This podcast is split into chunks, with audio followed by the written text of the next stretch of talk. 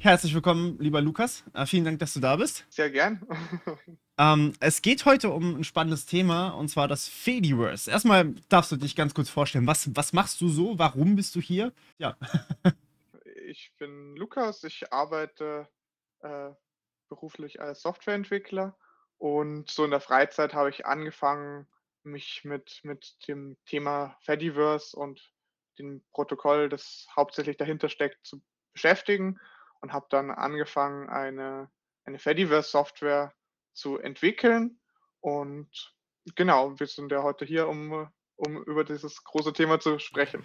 Genau, also erstmal natürlich die Frage für alle, die es vielleicht nicht kennen, was ist eigentlich das Fediverse? Also was genau, was genau kann man sich darunter vorstellen? Also ich meine, man kennt Mastodon vielleicht, ähm, das ist ja quasi eine, manche bezeichnen es als Twitter-Klon. Ähm, so in die Richtung kann man es sich vorstellen. Aber das Fediverse ist ja noch ein bisschen mehr. Mastodon ist quasi ein Teil vom Fediverse. Magst du mal vielleicht in deinen Worten zusammenfassen, was das eigentlich alles ist? Also was, was fällt da drunter? Genau, ähm, also Fediverse kommt erstmal von Federated Universe. Das ist so das, was zusammengeworfen wurde. Und wir haben da einfach äh, verschiedene Software, die auf dezentralen Protokollen aufbauen, um miteinander, aber trotzdem voneinander unabhängig ein soziales Netzwerk zu bilden, beziehungsweise auch über verschiedene Arten von sozialen Netzwerken hinweg. Also wir haben jetzt halt nicht nur Mastodon, sondern wir haben auch sowas wie Pixelfed, wo dann der Instagram-Klon wäre und äh, für auch jetzt speziell zum Beispiel sowas wie Reddit gibt es verschiedene Alternativen zu solchen Plattformen, die einfach unabhängig von diesen großen Konzernen sind, sondern eher von kleineren ja, Serverbetreibern oder Privatleuten gehostet und verwaltet werden. Ja. Also das Fediverse kann man sich so vorstellen als eine Art Social Media, aber verteilt. Ähm, und nicht nur halt ein Social Media, sondern mehrere Arten von Social Media. Also sowas, was Instagram tut, sowas, was im Endeffekt auch Twitter tut, sowas, was YouTube vielleicht auch tut. Alles, was in Richtung Social Media geht, unter einem Dach und doch verteilt. Genau, ja, so, das beschreibt es ganz gut. so, das, das Problem ist ja aber, was, was genau heißt hier in dem Fall verteilt? Also wie, wie kann man sich das vorstellen? Das kann man sich im Endeffekt vorstellen wie E-Mail. Man hat seinen Server, bei diesem Server hat man einen Account und die Server reden dann untereinander, miteinander. Und mhm. ähm, genau, das, das im Idealfall reden die mit allen, aber je nachdem wenn zum Beispiel ein Admin es empfindet, dass ein anderer Server unangebracht ist, dann kann auf diesem Server-Level Blocks vergeben werden und so das Ganze ein bisschen moderiert werden. Mhm. Heißt, da haben wir auch einen, einen, Vorteil davon, weil dadurch, dass die meisten Server eher kleiner sind, haben wir pro User deutlich mehr Moderatoren als zum Beispiel äh, Facebook, Twitter, die großen Konzerne. Mhm. Äh, weil die, weil die sich gar nicht leisten können, so viele Moderatoren einzustellen. Ja, wobei die ähm, Moderatoren auf, auf den einzelnen Servern sind ja schon relativ in Ehrenbasis eigentlich. Also die werden ja selten genau. bezahlt. Ja. Die, also, wobei ich heute auch tatsächlich äh, eine Umfrage gesehen habe, wo die Hälfte davon ab, ange, angegeben haben, dass sie ihre Instanz unterstützen. Tatsächlich, die Hälfte. Mhm. Wow. Ja, es waren, waren auch nur so bis zu 1000 Antworten, aber. Schon einiges doch. War schon einiges, ja. Beeindruckend. Das heißt, wenn ich quasi über, also ich meine, ich habe ja auch einen Mastodon-Account. Wenn ich über Mastodon, ähm, ich bin bei, Moment, ich weiß gar nicht, bei welchem Server ich bin, das hätte ich vorher nachgucken können. Moment, ich hab's gleich. Sehe ich tatsächlich gar nicht hier so direkt. Ähm, auf jeden Fall habe ich natürlich einen Mastodon-Server ausgewählt. So. Ähm, und da bin ich quasi reingegangen, habe mich dort angemeldet. Aber jetzt kann ich trotzdem was posten und jeder andere kann es lesen, außer natürlich der Server, bei dem ich angemeldet bin, wird blockiert. Richtig, ja. Ähm, aber trotzdem kann sich jeder auch seinen eigenen Server machen. Das heißt, ich könnte mir auch eigentlich meinen eigenen Community Mastodon Server aufsetzen, wenn man so möchte. Genau, ja. So. Dann, dann, dann habe ich quasi so, so ein Community Mastodon. Ich kann dort einstellen, was die Community alles sehen darf und was nicht. Jeder, der sich halt dort registriert. Und nach außen hin, jeder, der uns nicht blockt, kann dann auch alles sehen, was von der Community gepostet wird. Je, je nachdem, wie jeder User auch nochmal seine po äh, postet, also zum Beispiel gerade Mastodon hat auch Funktionen, dass, äh, dass man nur in bestimm an bestimmte Leute postet und so weiter. Mhm. Aber in der Theorie kann das jeder sehen bei einem normalen Post. Okay, und jetzt hast du gesagt, du arbeitest an so einem, an so einer Instanz, beziehungsweise an so einem, ähm, am Code von, von so einem Server im Endeffekt. Genau, ja. Wie bist du Ähm, dazu gekommen? Also was, was genau hat dich dazu erstmal motiviert, das zu machen? erst hatte ich, ähm, voll Bock auf Open Source. Also, Ja, ich finde die Idee genial und ja, ähm, das ist dann ich ich habe schon hobbymäßig davor einfach ein bisschen Open Source geschrieben, jetzt nichts wirklich Größeres. Habe ich mir gedacht, eigentlich wäre es cool, wenn nicht jeder Serv also je jede Art von So Social Media seinen eigenen ActivityPub-Server schreiben müsste, aha, weil wenn man sich jetzt zum Beispiel überlegt, so Twitter oder Instagram, vom Grundprinzip ist es genau das Gleiche, abgesehen davon, dass in einem halt noch ein Bild drin hängt und im anderen nicht. Oder im ja, im anderen nicht unbedingt, genau. Und unter der ja, Idee bin ich dann rangegangen, habe mir gedacht, ich baue baue einen 'n Server, der dann zudem noch möglichst mit modernen Technologien gebaut ist. Heißt jetzt halt in dem Fall, äh, wirklich für die Cloud gemacht ist, also für Kubernetes. Mhm. Uh, Ähm, okay. Mhm. und dadurch kann man es natürlich auch wunderbar erweitern oder austauschen, äh, GUIs dazu klatschen oder, äh, Teile vom Server, Microservices austauschen. Haben Mhm. wir voll den Vorteil, dass man einfach sich den Code so zurechtbiegen kann, wie man es denn äh, möchte. Und ja, das war dann so die Idee und das ist das, was ich baue. Das heißt im Endeffekt ähm, eine Vereinheitlichung von allen Social Media ähm, Arten, die es so gibt. Also ich meine, wenn man es mal sich so überlegt, wir haben als ganz großes Ding Twitter, Instagram, Facebook und YouTube. Habe ich was vergessen? Ah, TikTok, natürlich. Äh, ja, klar, The theoretisch. So, grundsätzlich theoretisch. haben die alle eine Mediendatei. Ähm, also ein Video zum Beispiel auf, auf TikTok, verschiedene Formate, klar. Auf YouTube haben wir ein Video, auf Instagram können wir ein Video haben oder ein Bild. Ähm, dann haben wir meistens ein bisschen Text dazu, so eine Art Beschreibung wahrscheinlich. Die ist verpflichtend oder optional bei, bei den meisten. Mm, Dann Je haben, nachdem, ja. ja, dann haben wir Stories grundsätzlich, ähm, wo quasi immer so angezeigt wird, ey, der hat gerade was hochgeladen oder der hat gerade was so speziell veröffentlicht, was halt nach einer Weile wieder verschwindet. Ähm, Ja. was haben wir noch? Haben wir noch Direktnachrichten? Gut, ja. Ja, Me Messenger im besten Fall. Ja. Da wäre auch die Überlegung also Messenger, äh, wollte ich auch auf jeden Fall. Das war so meine dritte Idee. Ich wollte so Ja. 'n so 'n Twitter Twitter-artige App als erstes bauen, dann so was wie Instagram und als drittes so 'n so 'ne Art Messenger. Mhm. Ähm, da ist dann noch die große Frage, wie macht man es mit Verschlüsselung? Weil, äh, im ActivityPub-Protokoll, wo die meisten Fediverse-Server benutzen, ähm, auch von der W W3C, Ja. also die haben so unbedeutende Sachen wie HTML gemacht. Ähm, Ganz unbedeutend. Hä, Quatsch, wer, wer nutzt denn HTML? Das ja, weiß ich auch nicht. also eigentlich von einer renovierten Instanz und ja, das, äh, jetzt habe ich meinen Punkt verloren. Wo haben wir angefangen? Also im, Endef im Endeffekt, wenn wir das alles jetzt zusammen merchen mit, mit auch einem Messenger und ähm, eben den ganzen Funktionen, die eben Social Media hat, wenn wir das alles zusammenwerfen, haben wir ja grundsätzlich immer dieselbe Art von, von Social Media. Also ich meine, wir können wirklich alle Arten dann ermöglichen, so gesehen. Wir können Genau, sagen, ey, wir ja. wollen, wir wollen dynamisch sagen, ich möchte jetzt, oder ich kann dynamisch sagen als User dann oder in meiner Instanz dann sagen, ich möchte Hochkant-Videos sehen, ich möchte äh, lange Videos sehen, ich möchte Stories sehen, aber ich möchte zum Beispiel keinen Messenger haben. Das ist quasi so dieses, ich schmeiß Dinge raus, ich schmeiß Dinge rein, so wie ich es eben gerade brauche. Ich aktiviere, deaktiviere Sachen und dann kann ich mir mein eigenes Social Media so zusammenbauen, wie ich möchte, sozusagen. Ähm, aber ich kriege trotzdem alle Inhalte, die von anderen gepostet werden, auf anderen Social Media Bereichen. Genau, ja. Ja. Ähm, genau, jetzt ist mir auch wieder mein Punkt von vorher auch Ah, eingefallen, was ich noch erwähnen wollte. Und zwar äh, in, in dem ActivityPub-Protokoll äh, für den Thema Messenger ist das ganz spannend, weil theoretisch ist alles möglich. Mhm. Praktisch haben wir bloß das Problem mit der Verschlüsselung. Das habe Mhm. ich angefangen.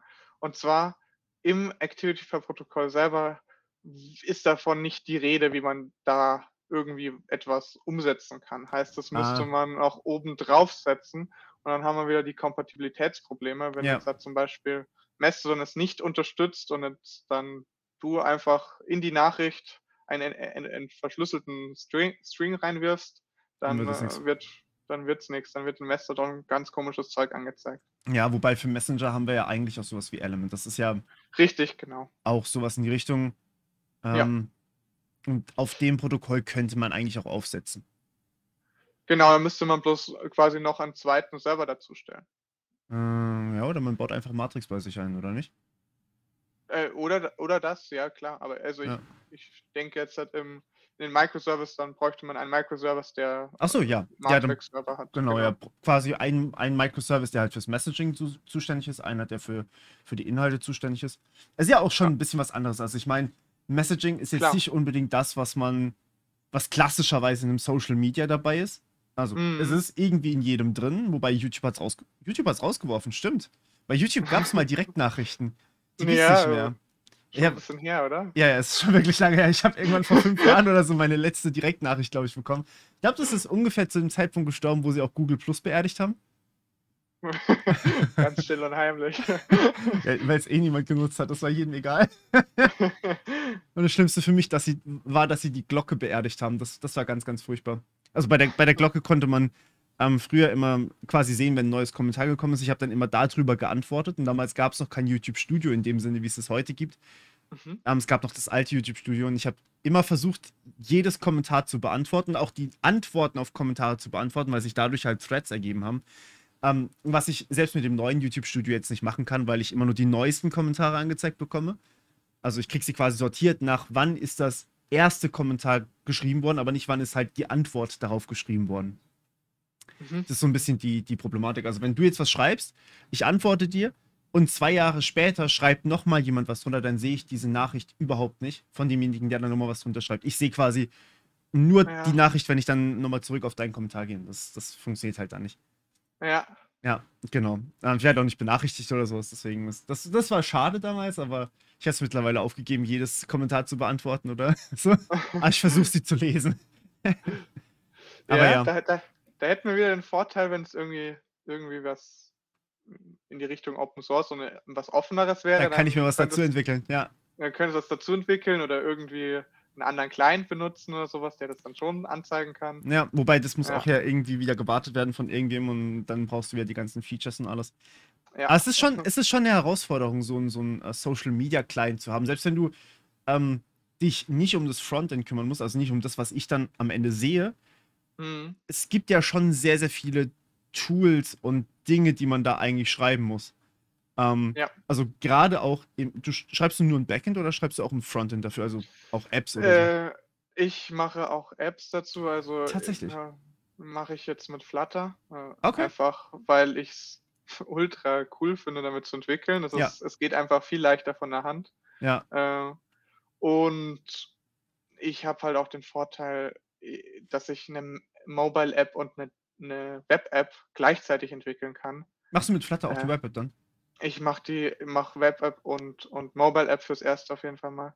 Okay, cool. Und es läuft eigentlich ganz gut. Äh, Ich, ich hatte ganz lange ein bisschen Performance-Probleme, aber ähm, Findet die man die schon im App Store? die findet man noch nicht im App Store. Ah, also okay. die, die, die Software ist noch nicht so weit, dass ich sagen würde, Hm. ich bin sicher, dass ich, dass da keine Breaking Changes mehr geben wird. Deswegen wollte ich erstmal noch. Also ich bin gerade auf dem Stand, dass ich so eine Basic Twitter-Alternative hätte, die funktioniert. Mit verschiedenen Profilen pro Account. Da können wir gleich nochmal drüber reden, weil das für so eine Art, wie ich baue, meiner Meinung nach wichtig. Mhm. Und ich wollte jetzt aber auf jeden Fall noch eine, eine zweite, also eine Instagram-artige Oberfläche bauen, damit ich sicher bin, dass das äh, von der Datenspeicherung her alles in Ordnung ist. So Frontend und Backend kann man gut up updaten, aber wenn Mhm. die Daten äh, ganz falsch gespeichert sind, Ja, dann tue ich mir schwer. Und das wollte ich auf jeden Fall mal die zwei Komponenten haben, weil ich dann schon recht sicher sein kann, dass es, dass es nicht mehr so riesige Changes gibt, wo, wo, man, wo man nicht mehr richtig migrieren kann. Ja, ja, das ist Genau. auf jeden Fall sinnvoll. Ja, cool. Ähm, also das heißt, du schreibst nicht nur das Backend, sondern auch das Frontend alleine wohlgemerkt. Du hast kein Team, das dich da unterstützt. Das ist eine ziemliche Mammutaufgabe. Wie lange sitzt du da so dran in der Woche? Äh, das ist eine gute Frage. Ähm, Jetzt kommt's. jetzt, das können wir tatsächlich, glaube ich, live nachschauen. Es waren circa jetzt hat um die 14 Stunden in, äh, in, der, in der Woche. Boah, Ja, das sind schon zwei Arbeitstage. Fast. Sind fast zwei Arbeitstage. Ja. Also fairerweise Samstag und Sonntag noch zusätzlich, wenn du Vollzeit arbeitest. Ja, also bei mir ist eher so, also ich, ich habe für mich gemerkt, dass wenn ich in der, in der Früh was mache, das habe ich schon davor bemerkt, dass wenn ich in der Früh so ein Stündchen was mache, Mhm. direkt nach dem Aufstehen, dass ich dann einfach den ganzen Tag auch, auch mehr Bock habe, dann noch, noch, noch was zu machen, Okay. dass es mir dann leichter fällt. Mhm. Einfach wenn ich in der Früh so mit sowas in den Tag starte.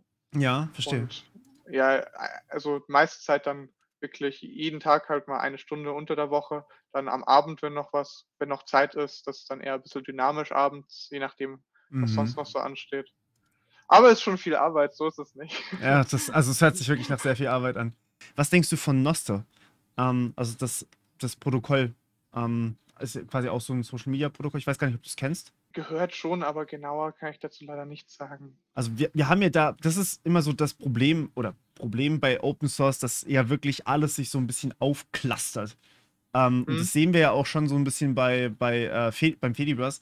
Ja, wir haben, ähm, also ich mache mal ein einfacheres Beispiel. Wir haben nicht nur ähm, ein Linux, so einmal hier fertig, sondern wir haben ein Ubuntu, davon zweigt sich dann ein Mint ab, ein Kali ab, ein, ähm, wobei eigentlich haben wir noch davor ein Debian, davon zweigt sich dann Ubuntu ab und Ja, ja. davon zeigen sich dann Mint und Kali und was weiß, was weiß ich noch alles ab.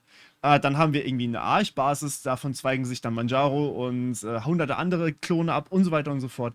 Und ähm, die wieder irgendwie alle zu verwalten und ähm, da überall Features reinzubringen, die dann so wirklich damit mithalten können von dem, was, was vielleicht auch ähm, finanzielle Konkurrenz liefert, eben sowas wie Microsoft zum Beispiel, da ist es dann relativ schwierig, weil das muss ja auf allen dann laufen, es, es muss quasi überall kompatibel sein. Wie wird das beim, beim Fediverse gemacht? Also da haben wir natürlich so eine Basis und wir haben so ein Protokoll, das ActivityPub, da gibt es ja auch Mhm. mehrere Varianten von. Aber wie genau, wie genau macht ihr das, dass die untereinander auch wirklich kompatibel sind miteinander? Ähm, also erstmal erstmal implementieren wir halt einfach das Protokoll. Das sollte ja theoretisch sicherstellen, dass es äh, grundsätzlich miteinander funktioniert. Mhm. Und obendrauf haben, haben, hat man sich mehr oder weniger auf so ein paar, paar quasi Standards geeinigt, Okay. wo dann zum Beispiel zur Sicherstellung, äh, dass ein Post wirklich von mir ist, äh, wie das dann genau signiert wird und so weiter, Okay. äh, wu- wurde sich dann einfach mehr oder weniger einer hat damit angefangen und die anderen haben es übernommen. Okay, in der verstehe. Richtung. Ja. Und genau sowas wie, wie das Node-Info-Protokoll zum Beispiel, das sieht man, wenn man zum Beispiel auf FediDB mal ist. Weiß Mhm. nicht, äh, ob du das kennst. Mhm. Das ist so eine, ist ja so eine Plattform, wo man dann gucken kann zu Stats im Fediverse, was, was wie performt. Mhm. Und die greifen dann zum Beispiel auf das Node-Info-Protokoll zu. Und Mhm. es ist auch aus einer, aus einer Software hervorgegangen. Ich glaube, das war jetzt Pleroma oder wie man die ausspricht. Das kann ich jetzt leider nicht sagen, wie man die perfekt ausspricht. Mhm. Äh, aber das war auf jeden Fall schon, die sind schon länger dabei und die haben das damals eingeführt und das haben jetzt eigentlich die meisten Softwarearten einfach so übernommen. Okay. Und äh, zu dem Thema mit den, mit den verschiedenen ja, Distributionen, wie man es von Linux kennt.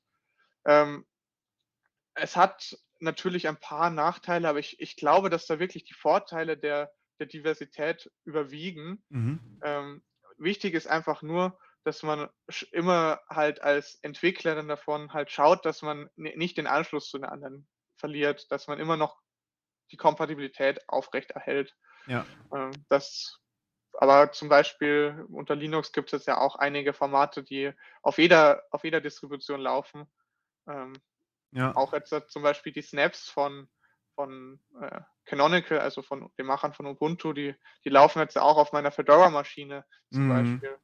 Und ähm, solange sowas besteht, solange man immer noch äh, kompatibel mit, miteinander ist, glaube ich, hat das nur viele Vorteile, dass jeder das nutzen kann, was er für sich als besser erachtet, aber trotzdem den Anschluss zu den anderen nicht verliert. Mhm. Und das ist ja auch genau das, wo das Fediverse eigentlich ausmacht. Ja. Jeder kann das nutzen, was er möchte.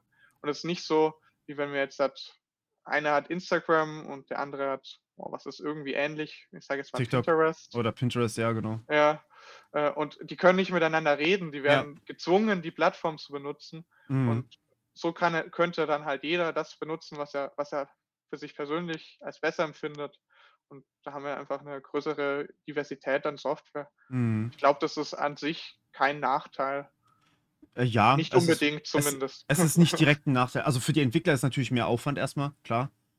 Ähm, ja, Aber ja, ver verstehe ich auf jeden Fall diese Vorteile. Ähm, das Problem ist dann aber natürlich, äh, wenn man, also wenn ich jetzt so eine Plattform betreibe, ähm, also kommerziell machen kann ich das auf gar keinen Fall. Weil, ähm, wenn ich jetzt, sagen wir mal, in meiner Mastodon-Instanz Werbung einbaue, ähm, Ja. worüber sich ja im Endeffekt, ich glaube, alle Social Medias finanzieren. Gibt es eins, was, was, man- was anderes macht? Nee, also drauf ja, gut, Twitter Ja. hat ja jetzt sein, sein Kram da eingeführt. gut. kommt auch immer darauf an, wie man wie man wie man es definiert, ne? Also Ja. wa- was, was ist jetzt ein Social äh, soziales Netzwerk, sagen wir es so. Ja. Ja. Aber ich kann mir schon auch vorstellen, dass, äh, dass manche Leute zumindest bereit sind, für, für Social Media zu zahlen, aber das ist natürlich Mhm. deutlich die Minderheit. Vor allem in der, in der generellen Bevölkerung jetzt, hat, wenn man nur auf so IT-Nerds schaut, da ist es, glaube ich, noch ein bisschen höher, die Bereitschaft. Ja. Aber wenn man das jetzt halt mal groß denkt, Ja, wenn man es wirklich so groß denkt, dass du so Größen hast wie, eben, I don't know, Leute, die bei Funk sind oder eben solche richtig großen Kanäle, die es halt vollberuflich machen. Ähm, oder dann, also klar, bei den, bei den Influencern dann. Oder aber auch gerade, wenn man es halt in so einem Stil macht, wie jetzt eben Facebook oder ähm, Instagram oder Twitter oder YouTube oder TikTok. Ähm, du hast dann, also Patreon, stimmt, äh, Patreon ist im Endeffekt ja genau das, da kannst du quasi deine Influencer direkt unterstützen, wenn du so möchtest. Ähm, aber die Entwickler machen es weiterhin dann in ihrer Freizeit. Wobei Patreon zackt sich einfach ein bisschen was ab, das stimmt. wobei man aber auch darauf gucken muss, Mastodon zum Beispiel ist ein Unternehmen. Äh, Mhm. Weißt du das nicht? Weißt du, das ist eine gemeinnützige GmbH Mhm. Mhm. in Deutschland. Und also man, man kann es schon theoretisch In Deutschland ja. sogar? Das wusste ich nicht. in Deutschland, ja. Die, Ah. der, der- der Gründer kommt aus Deutschland. Ach krass, das, Äh. das wusste ich tatsächlich nicht. Ja, es Sehr ist geil. eine Datenschutzsoftware, die muss doch aus Deutschland kommen. Oder Datenschutzsoftware. Ja, ja, Ja. das stimmt schon. Ja, cool. Ähm, Ähm, also das heißt Ja. grundsätzlich, gut, das ist eine gemeinnützige GmbH, die werden sicher nicht reich damit. Aber ähm, Ja, aber äh, also ich habe jetzt mal Stellenanzeigen gesehen. Also als, als Entwickler kriegst du da zumindest äh, deine 80.000. Also das ist schon beachtlich zumindest Ja. für eine Open, Open Source Software. ja, das ist nicht verkehrt. Das Ja. heißt, die haben es tatsächlich sogar geschafft, das kommerziell zu machen. Also mehr oder weniger Ja. kommerziell zu machen. Spendenfinanziert, w- w- soweit ich weiß zumindest, über Okay. verschiedene Plattformen. Und dann können die sich quasi Ja. einfach dran bedienen und ähm, also halt an dem, was, was andere Leute dann so zusammenführen, Hm. können sie sich bedienen und jeder hostet halt seinen eigenen Server. Dadurch haben sie halt auch keine Serverkosten, die so immens hoch sind. Und Ja, gut, aber man muss schon auch auf ihren Server gucken, weil ich glaube, der, ja, bei denen, der Server ist schon, schon recht groß. Ja, der hat, glaube ich, ist der eine größte. Million User. wow. Ja. Ja. Von, wie viele sind es insgesamt? Ich glaube so circa zwölf. 12 Millionen. Und davon haben sie. Sie haben ein Zwölf bei sich auf der Instanz. Ich glaube, ich bin sogar bei denen auf der Instanz. Ne? Äh, Sie Ja, haben, sie haben sogar zwei. Sie haben, glaube ich, einmal Mastodon.social, das ist der ganz große. Ja, da ich bin glaube, ich sie auch. haben noch Mastodon.online, genau. Ah, ja, Mastodon.online, okay. Ja. der Ja, gut. ist aber okay. auch gut dabei, glaube ich. Der hat auch so 180.000. Ah, äh, ja, also- spannend. Okay. Das heißt, man kann es auf jeden Fall schon kommerziell entwickeln. Man muss es halt auf Spendenbasis machen. Genau, das ist halt das, wo Open Source generell das Problem hat. Mhm. Die Leute müssen, müssen, wenn sie eine solche Alternative wollen, vielleicht ein bisschen von dem Gedanken wegkommen, dass immer alles kostenlos ist. Ja. Weil das ist ja nie der Fall. Also, Mhm. also Google, Facebook und alle anderen großen Tech-Konzerne sind alles, alles, sind andere als andere als, äh, ja, hier hast du mein Zeug gratis. Ja, Hier. ja. Die holen sich da schon ihr Geld zurück. Ja, das, das stimmt wohl, ja. Ähm, ja, also das ist vielleicht auch eine spannende, äh, spannende Anmerkung hier. Auf, ähm, bei Ministerien, Kultur, Kommunen sollte auf jeden Fall Mastodon vertreten sein oder sogar Instanzen anbieten. mhm. Also ich, Das ist aber auch tatsächlich teilweise so. Also ja, wir haben ja, der, der Bund hat eine Instanz und davon sind wirklich einige, einige Accounts drauf. mhm. Äh, Und ich habe auch gehört, dass jetzt zum Beispiel die Gematik ist es, glaube ich, die ähm, Element als Messenger benutzt. mhm. Ähm, also das ist ja nicht direkt das, was, was jetzt Mastodon oder halt Social Media an sich macht, aber es ist quasi ein Messenger. Es gehört, es gehört auch irgendwie zum Fediverse. Ja, Also so Matrix ist schon Teil des Fediverse. Da gibt es auf Wikipedia so einen schönen, äh, es ist ein Baum, äh, so ein Oh, echt? großer Oh, Moment, Baum. den will ich sehen. Ja, so, ein- so ein großer Activity-Pub-Baum und so kleinere, wo zum Beispiel einer der Matrix-Baum ist. Das ist Ja, nicht mal ganz schön zum Anschauen. ein Matrixbaum. Also äh, äh, Wikipedia Ist äh, das die zum englische, oder? Fediverse. Ich bin im Englischen, ja. Ah, beim Fediverse, okay. Äh, ah ja, hier. A View into the Fediverse. Genau. Mm, ah, nee, oh. das ist es nicht. Oh, nee, und das ist das erste und das zweite Bild ist The Many Bran Branches of the Ja, Fedi. das ist, also es ist halt riesig, ne? Bist du da auch drauf? Auf der Seite? Ja. Äh, beziehungsweise, ja. nee, nee, bist du, bist, also ist, so. bist du quasi vertreten Noch, dort? noch lang nicht. Das ist also Okay. äh, Das sind meine. Software ist ganz klein. Also Ja. da ist, äh, ist wirklich sehr und, und, und noch nicht auch nicht im Production. Also Oh, aber es ist, es ist relativ spannend, was man da alles ähm, mitnehmen kann. Es gibt aber nichts, das wirklich alles unterstützt, ne? Es das heißt- ist, jeder macht sein eigenes Ding, ja. Das ist genau das. Also Also, der eine macht ja. Livestreams oben links in der Ecke, YouTube, ja. Oncast. ja, Äh, Oncast und schon. YouTube, YouTube, die, Nextcloud ha- hat jetzt halt auch äh, sowas eingebaut. Äh, Ja. Da ist irgendwie alles drin. äh, Wobei, ja stimmt, Ja. Net, Nextcloud kann man auch so ein bisschen zum Networking benutzen, aber für Events nicht wirklich, ne? boah, das ist eine gute Frage. Ähm, ich ich habe zwar eine, aber äh, dafür habe ich sie ehrlich gesagt noch nie benutzt. Ja. Aber, aber die haben tatsächlich auch einen ActivityPub-Server jetzt in die Nextcloud, glaube ich, gebaut per Oh. Plugin. Also die haben so ein Plugin, mit dem man das machen kann. Okay, also vielleicht sollten wir aber nochmal kurz drüber sprechen, was ist denn eigentlich ActivityPub? Ähm, Ja, also, Mhm. was, was, genau, was genau definiert ActivityPub?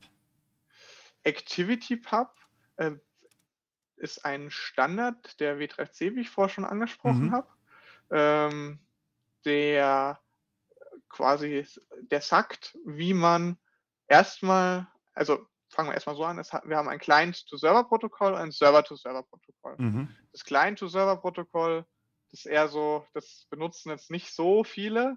Also ich benutze es tatsächlich oder ich versuche es zu implementieren. Äh, Das, Mhm. das wird man dann sehen, wenn man es dann noch mit einer anderen Instanz probiert, die Ja, das auch mal unterstützt. Ob es dann wirklich, ob wir es gleich interpretiert haben. okay. Ähm, aber ähm, das ist eher weniger etabliert. Mhm. Server to Server benutzt dafür alles, das halt ActivityPub Support hat. Mhm. Also zum Beispiel Mastodon. Über Mastodon kommunizierst du mit der, mit der Mastodon API, das ist dann nicht standardisiert, das ist Mastodon spezifisch. Mhm. Und dann Server zu Server äh, greift dann das ActivityPub-Protokoll.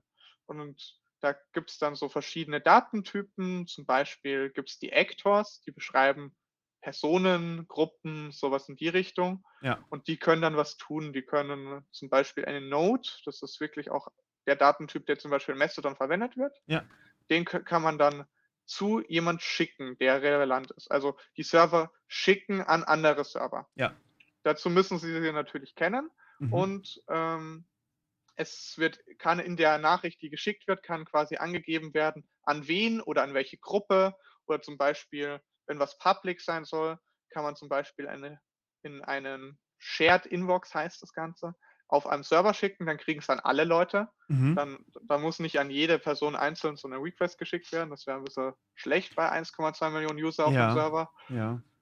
Ähm, und ActivityPub standardisiert diesen Datenaustausch. Das heißt aber Und- grundsätzlich auch, ähm, Mastodon, sorry, wenn ich dich kurz unterbreche, Mastodon kann theoretisch mit Nextcloud kommunizieren? Mastodon kann theoretisch mit Nextcloud kommunizieren, aber halt nur mit diesem äh, ActivityPub. mit diesem ActivityPub Plugin da. Da ja. kannst du ihm dann schreiben auf der Nextcloud. Interessant, das wusste ich auch nicht. Ich dachte, die Ja. sind immer so ein bisschen unter sich dann. Ja, das ist auch, glaube ich also, es war nicht sehr beliebt, als ich das letzte Mal reingeguckt habe bei der. Nextcloud. Also, das Okay. hat eher nicht so supi funktioniert, glaube ich. Ja, verstehe. Aber das ist dasselbe Prinzip ja, w nehmen wir stattdessen Pixelfed, da kannst du theoretisch auch jetzt 'ne Textnachricht hinschicken, die werden's halt bloß nicht anzeigen. Ja. Wenn du ein Bild rein k reintust in deinen Post, dann wird den Pixelfed schon anzeigen. Okay, Ja. okay. Und dann kannst du mit Mastodon Bilder posten, weil dir Pixelfed nicht gefällt und die Leute auf Pixelfed können trotzdem deine Bilder anschauen. Ah, das ist cool. Ja. Das ist echt Und praktisch, ja. und genau, ähm, ich versuche halt halt mit Fedodo, so heißt die Software, die ich bastle, Ja. äh, versuche ich alles um den ActivityPub Standard an sich rumzubauen. Also, mit Client to Server und möglichst, äh, dem Standard ohne was draufzupacken, einfach nur der Standard, solange es geht. Mhm. Ähm, beziehungsweise auch so Sachen, die dann von von anderer Software schon etabliert ist, wie das Node-Info-Protokoll oder die die Signierung der Nachrichten. Ja. Ähm genau, und, äh, damit damit versuche ich das halt so möglichst kompatibel zu halten. Ja, verstehe. Und und, äh, ja. Mhm. Zum Beispiel bei mir, äh, sieht man dann auch diese diese Ektor, die wo wo ich vorher erwähnt habe. Mhm. Ähm, ich habe mir gedacht, wenn du jetzt halt wirklich einen Account bei mir hast, Mhm. Zum Beispiel du jetzt, du möchtest auf Instagram 'n paar Sachen posten, Mhm. die möchtest du vielleicht auch noch, dass Instagram und Twitter relativ gleich ist, dass da auch, wenn du 'n Bild auf Twitter postest, dass es auch auf Instagram ist. Aber, äh, hast jetzt noch irgend 'ne andere Plattform, die jetzt halt bei mir noch nicht supported ist. Keine Ahnung, sagen wir jetzt einfach mal angenommen, Ah. irgendwann 2 Plattformen möchtest du das Gleiche Ja. und 'ne dritte möchtest du vielleicht möchten vielleicht auch die Leute nicht immer dasselbe bekommen, sondern sie möchten dich nur wegen deinen YouTube-Videos zum Beispiel abonnieren. Ja, verstehe. Dann in der Theorie von ich unterstütze jetzt natürlich noch keine Videos, da sind wir noch weit weg von, Ja. aber in der Theorie würde man dann ich habe es jetzt mal, äh, Profile genannt, dann würde man sich ein neues Profil unterm selben Account anlegen. Also, du hast immer noch Ja. dieselben Credentials, hast dann oben rechts so 'n so 'n Icon quasi, wo du auf 'n anderes Profil wechseln kannst und dann quasi ein anderer Ektor ist, also Ja. für ActivityPub ein anderer Account, Ja. aber alles unter demselben Login. Genau. Okay, Das ist, glaube ich, für so 'ne Plattform, wo du verschiedene Sachen haben kannst, wichtig, weil du dann kannst du trotzdem viele Accounts haben, Mhm. äh, wenn du das möchtest, oder du m fasst mehrere zu einem zusammen und du kannst Ja. das quasi dann sehr frei gestalten. Könnte man da auch also, grundsätzlich könnte man wahrscheinlich auch den Weg gehen und sagen: „Okay, ich ich poste jetzt ab sofort alles nur noch in Fedodo zum Beispiel, Ja. Und habe aber überall sonst also, auch die Möglichkeit im Fediverse zumindest, diesen Content zu konsumieren.“ Also, ich meine, Mastodon kann dann einfach meine Textposts anzeigen oder meine Bilder mit Textposts oder meine Links oder so was. Mhm. Ähm, im, äh in, äh, Pixel äh, Pixel Pixelfed? Pixelfed. Genau. Ja. Äh, kann man zum Beispiel meine Bilder anzeigen, die ich da poste und so weiter und so fort. Dann gibt's wahrscheinlich noch was Mhm. für Short-Videos und so. Ähm fällt mir was tatsächlich, glaube ich, grad gar nichts ein, aber Das vielleicht siehst du mal. so was. Marktlücke. Ja. Marktlücke in Open Source, als gäbe es davon nicht schon genug. Genau, aber grundsätzlich könnte man ja also, als als jetzt kommerzieller Dienstleister wie YouTube auch hergehen und so 'ne Schnittstelle bei sich implementieren, ne? Hm, ja. Das Also, heißt, äh, grundsätzlich könnte man auch die Videos aus dem ähm, aus PeerTube zum Beispiel bei YouTube gucken und wenn jetzt YouTube Bock da drauf hätte, auch andersrum. Genau, das wäre natürlich möglich. Und da sehen wir auch, dass das manche Firmen drüber nachdenken, weil Mhm. Meta hat zumindest angekündigt, dass sie in den nächsten Monaten Mhm. Monat etwas rausbringen wollen, das eine Twitter-Alternative ist und das mit Mastodon sch scheinbar kompatibel sein soll. Ja. Weiß nicht, ob's dazu noch irgendwelche Neuigkeiten gibt. Da habe ich jetzt sonst nichts mehr mitbekommen. Müsste ich noch Aber recherchieren, aber es wäre auf jeden Fall 'ne interessante, äh, Lösung, weil also, grade dieses dieses Entwicklungsproblem, ähm, Instagram oder Meta hat halt unfassbar viel Kohle. Mhm. Und lustigerweise, Meta entwickelt sich grade irgendwie so 'n bisschen Richtung Open Source, äh, Maschine. Ich finde es komplett lustig, was da einfach passiert. Ähm, aber es wäre 'ne interessante Möglichkeit, diesen Fediverse-Markt auch so 'n bisschen ähm, 'n bisschen größer machen. Ja, vor allem, also, da da sind die Meinungen sehr zwiegespalten, wie ich das Mhm. sehe. Die einen sagen halt, wir müssen erstmal abwarten, was das überhaupt ist. Ja. Die anderen haben einfach Angst vor Meta und man weiß halt, die, die haben fragwürdige Praktiken und beeinflussen die Gesellschaft massiv, wie wir, Ja. wie wir in di- diversen Vorfällen jetzt erfahren haben. Und ähm, da haben einfach auch einige Leute Angst vor. Aber Mhm. andererseits bin ich auch der Meinung, ähm, erstmal, wenn große Plattformen sowas einbauen, haben wir erstmal ja den Vorteil, dass wir auf einmal ganz viele Leute erreichen können, die wir Mhm. vorher einfach, die nicht im Fediverse waren. Und die sind dann quasi einfach so mittendrin. Bauen die, Die sind also einfach dabei. haben sie ja. schon gesagt, wie sie es einbauen wollen? Also soll das quasi dann Teil von Instagram werden oder soll es wirklich eine neue Plattform werden? Also ich glaube, es soll eine neue Plattform werden, aber du sollst dich mit deinem Instagram-Account anmelden können. Oh, bitte nicht noch so ein Ding. Ach, scheiße. bei bei äh, Instagram war es auch schon so, du musstest dich mit Facebook anmelden, wenn du irgendwie Posts timen wolltest, also quasi, wenn du sie zu einem gewissen Zeitpunkt veröffentlichen wolltest. Was super furchtbar ist, weil ich habe keinen, also ich konnte damals auch keinen Business-Account bei Facebook direkt einfach so machen. Weil, Ja. also ich habe auch irgendwann mal ein- eine Facebook-Seite für, für hier meinen Kanal gehabt und habe dann relativ schnell das Ding irgendwie nicht mehr betreut, weil es einfach A überflutet wurde mit Scam und Spam. Ähm, Mhm. Und B, niemand mehr irgendwie drauf zugreifen wollte, weil niemand mehr Facebook benutzt hat. Also, Zumindest ah, keine ITler. ja, ja, eben. Ja gut, wir wissen warum, ne? ja. Ja, okay. Also ich hoffe, dass sie es eigentlich als, als äh, Erweiterung von Instagram sehen, wenn ich ehrlich bin. Weil das würde auf der anderen Seite Instagram vielleicht öffnen für, ähm, also dafür, dass eben auch Leute, die jetzt zum Beispiel bei Mastodon sind, dass sich die einfach quasi das von Instagram picken können. Das ist die Hoffnung, aber ich glaube eher nicht, dass sie das wirklich Instagram direkt, sondern ich glaube, sie machen ihren, ihren Twitter-Klon und mit dem kann man zumindest interagieren. Ja. Aber ich Okay. glaube nicht, dass sie Instagram da wirklich zugänglich machen Ja. werden. Das Ding ist, die meisten Leute feiern es ja auch so ein bisschen. Und da kommen wir so ähm, in das, was, was eigentlich, ähm, was diese kommerziellen äh, Social Medias haben, was eigentlich so ein Mastodon eben nicht hat. Äh, die meisten Leute feiern ja, wenn man sich so ein Custom Feed nicht zusammenbauen muss, sondern dass der für einen zusammengebaut wird. Also wenn ich bei mir so in die Videos reingucke, die wenigsten Leute gucken über Abo-Box, ähm, was ja eigentlich der Custom Feed von meinem YouTube ist. Mhm. Ich gucke übrigens über Abo-Box, aber die meisten Leute gucken eigentlich über die Startseite. Die, die sehen acht Videos auf der Startseite und klicken dann auf das drauf, was ihnen davon am besten gefällt.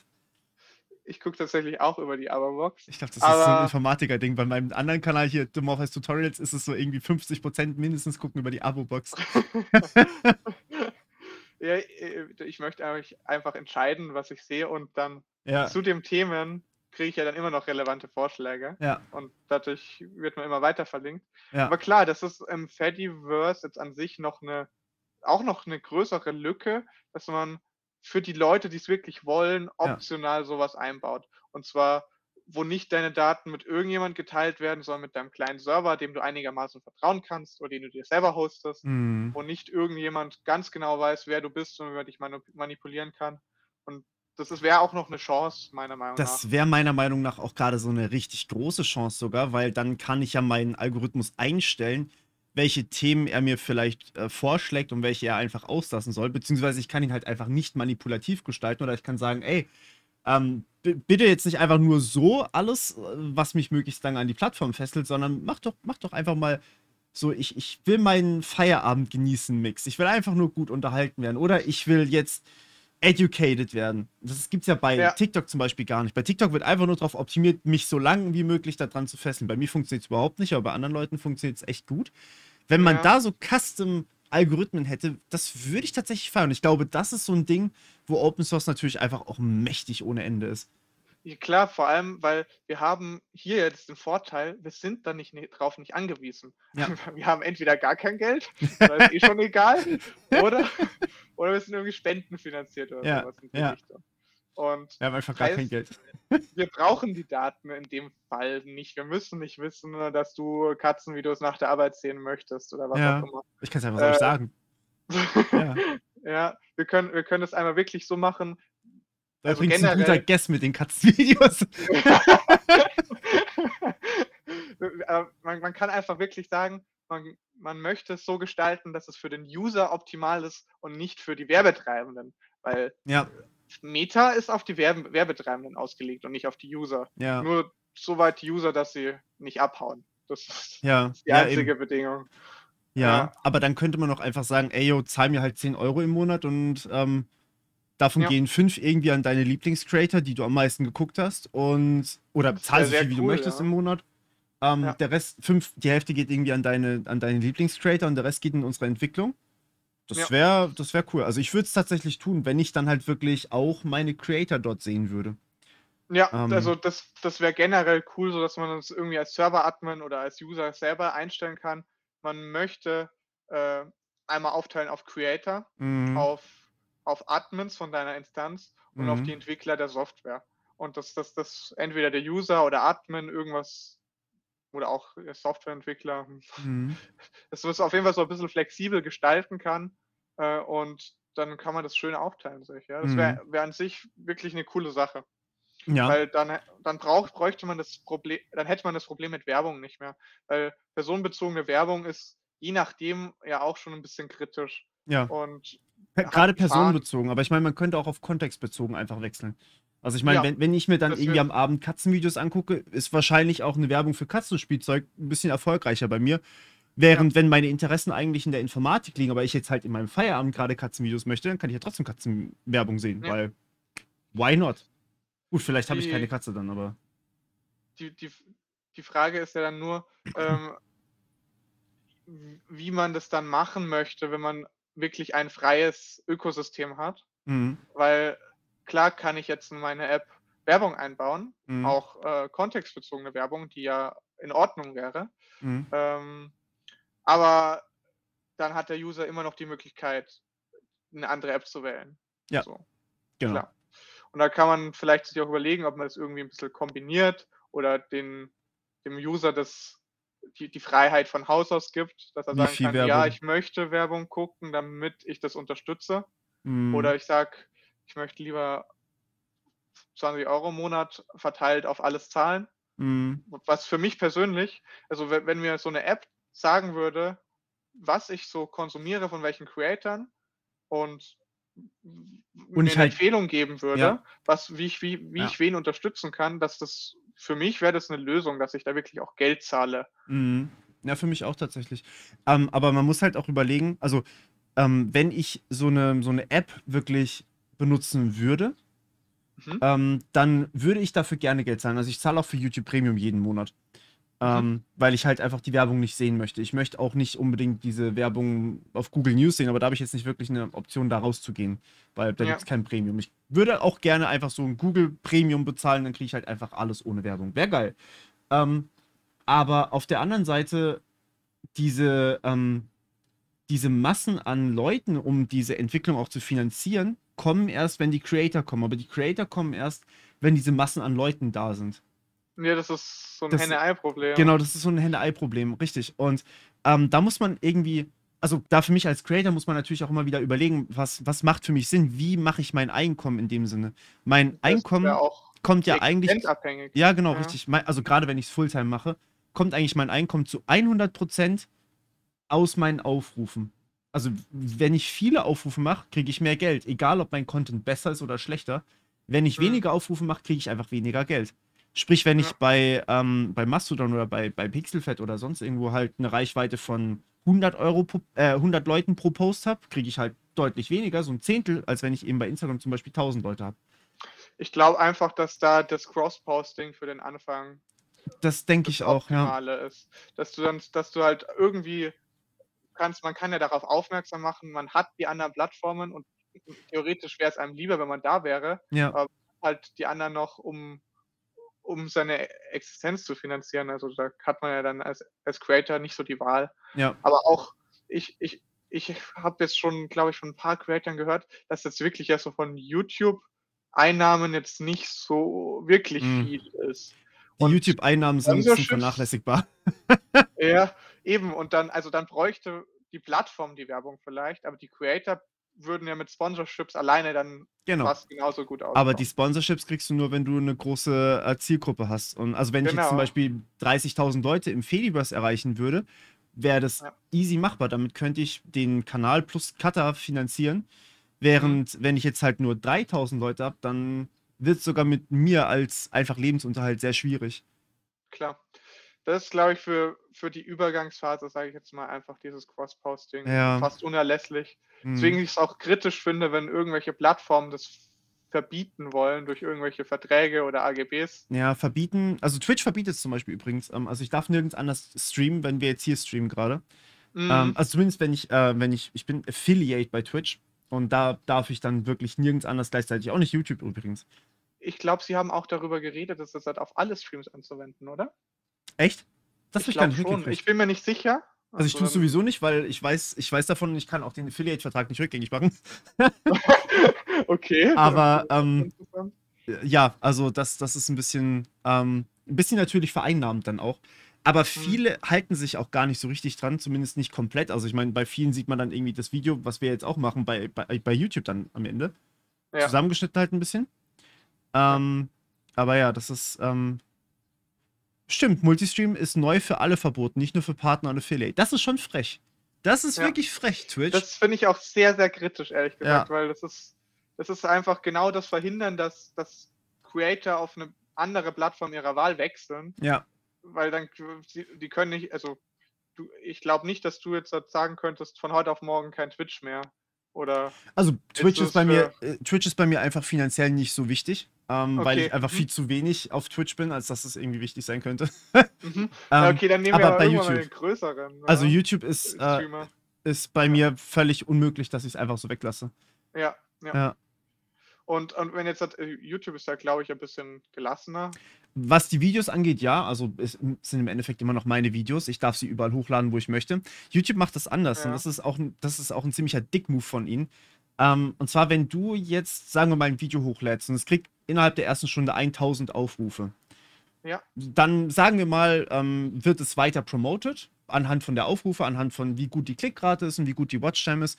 Und irgendwann am Ende landet es halt bei, sagen wir mal, bei so ungefähr 10.000 Leuten nach einem Jahr. Einfach mal nur so eine Baseline. Das ist jetzt nicht unbedingt realistisch, aber einfach nur, damit wir gute, einfache Zahlen haben. Wenn du jetzt allerdings dein Video noch auf ins, ins Fediverse hochlädst und die Aufrufe splitten sich halb-halb, also 500 Leute bei, bei YouTube Ja. und 500 Leute beim Fediverse, dann hast du am Ende nicht mehr 10.000 Aufrufe nach diesem Jahr, sondern nur noch 5.000 Aufrufe.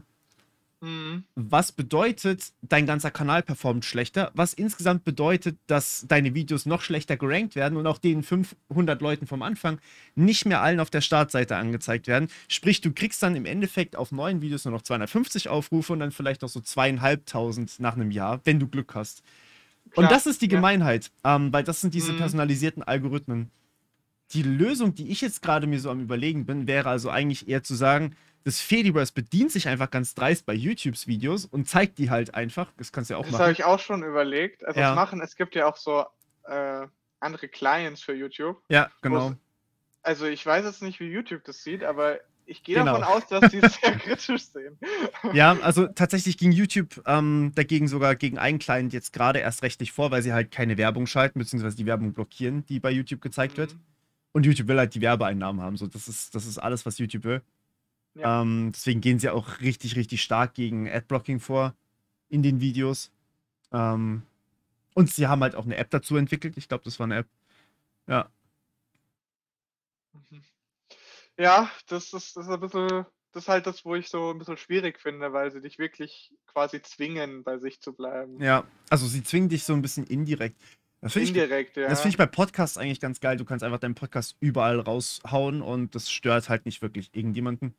ja, Ähm, ja, gerade bei, bei YouTube und, und Twitch und so, hm, ähm, genau, also das ist, das ist so ein bisschen dieses Henne-Ei-Problem, was man irgendwie als Creator auch hat. Und ich glaube, das Mhm. ist so gerade das, was, was wir irgendwie fixen müssen. Ähm, Ja. bei mir war es nicht Aber- Venezuela, sondern Argentinien, aber ja. ähm, aber was man da auch noch äh, vielleicht erwähnen sollte, also wir haben jetzt halt auf Mastodon, also jetzt auf dieser Twitter-Creator-Ebene, Mhm. da haben wir schon einige. Also im Sinne Ja. Tagesschau zum Beispiel, ARD und ZDF haben beide Instanzen. Das finde ich Äh, gut. das, Ja. das Neo-Magazin Royal ist ja schon viel länger dabei. Ja, ja. Die haben tatsächlich auch mal eine Instanz gemacht, die frei zugänglich Die haben eine eigene. Instanz gehabt. Also die haben erstmal eine eigene Instanz Hm. für sich und ich glaube noch eine für äh, random Leute. Okay, also wo man okay. sich einen Account machen könnte. Äh, Interessant. ARD, ja. ZDF haben für sich selber, der Bund hat für sich selber. Mhm. Ähm, ja, also, also es sind schon einige da, gerade aus der Open Source Welt. Wenn man als Open Source Projekt was von sich hält, dann hat man normalerweise einen Mastodon-Account. So. Das Ja, findet man schon eigentlich alle wieder. ja, das Äh, stimmt schon. Und also da auf der Ebene haben wir halt viel. Wenn man zum Beispiel mal PeerTube guckt, da Ja. ist, äh, fällt mir gerade, glaube ich, ein Kanal ein. Äh, ich glaube, Techlaw sollte auf, auf da drauf sein. Ich weiß nicht, ob, ob das jemandem was sagt. Das Ja, ist so ein nee. englischsprachiger, äh, auf Privacy fokussiert. Aber das wäre jetzt gerade so ein. Ah, doch, klar, natürlich kenne ich ihn. Ähm, aber das wäre jetzt gerade so das, wo ich sagen würde, ey, das wäre eigentlich voll die Chance für die Öffentlich-Rechtlichen, weil die schalten eh keine Werbung.